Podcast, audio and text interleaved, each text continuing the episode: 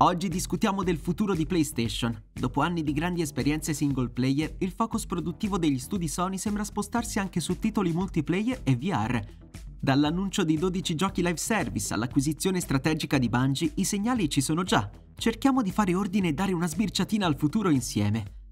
Dopo averci incantato coi mondi brulicanti di dettagli di Ratchet Clank Rift Apart, gli studi interni di Sony ci hanno regalato degli indiscutibili spettacoli visivi, ma che non rappresentano quel balzo generazionale che, viste le meraviglie di Unreal Engine 5, sappiamo essere possibile. I framerate elevati, le migliori opzioni grafiche, i caricamenti e il supporto alle feature di DualSense, chiaramente consentiti dalle versioni PS5 dei giochi, sono tutti elementi apprezzabili, ma non possono soppiantare l'utilizzo di engine di nuova concezione e le possibilità connesse al non doversi preoccupare di un hardware con quasi una decade sulle spalle.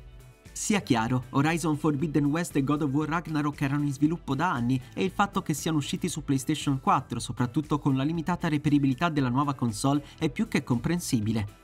Insomma, è l'assenza di giochi in esclusiva PS5 a pesare davvero e l'immissione sul mercato di prodotti come The Last of Us Parte 1 non rappresenta una soluzione al problema.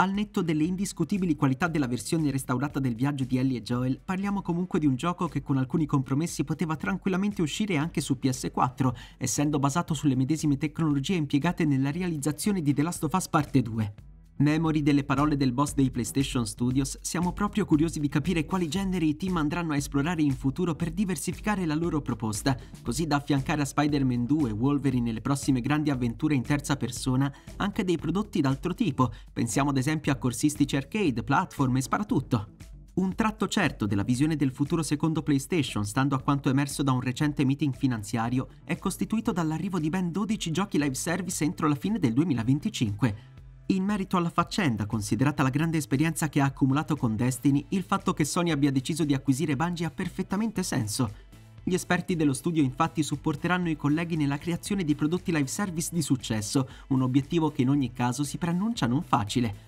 D'altra parte le software house del mondo PlayStation costituiscono gli ingranaggi di una macchina produttiva single player centrica, che potrebbe adattarsi non senza qualche difficoltà a questo nuovo assetto. Nello specifico, Naughty Dog ha più volte dimostrato di poter confezionare componenti multiplayer di livello, da Uncharted a The Last of Us, ma mai prima d'ora si era impegnata nello sviluppo di un titolo interamente votato al multigiocatore. Almeno stando ai suoi annunci di lavoro, Guerrilla Games è al lavoro su un gioco multiplayer standalone, forse basato sul mondo di Horizon, mentre London Studio ha ufficializzato l'esistenza del suo progetto multigiocatore, ambientato in una versione fantasy di Londra popolata da draghi ed esseri magici. Insomma, tra lo sfruttamento di più conosciute e l'avvento di nuove proprietà intellettuali, Sony sta scommettendo fortemente su questa tipologia di produzioni, sia in termini di risorse economiche che umane. Dar vita a simili prodotti infatti richiede anni e anche quando la ricetta ludica funziona è necessario stabilire un piano d'azione a lungo termine, così da gestire al meglio il supporto post lancio di ciascuno di questi titoli o far fronte in caso di necessità alle richieste dell'utenza. Mantenere alto l'engagement del pubblico, vista anche la presenza dei grandi sempreverdi come COD Warzone, Fortnite e GTA Online, non è affatto facile. Soprattutto per fasce di pubblico un po' più adulte, dove effettivamente troviamo gran parte degli affezionati alle esclusive Sony, è arduo potersi dedicare a un gran numero di giochi multiplayer in pianta stabile, anche soltanto per una questione di tempo.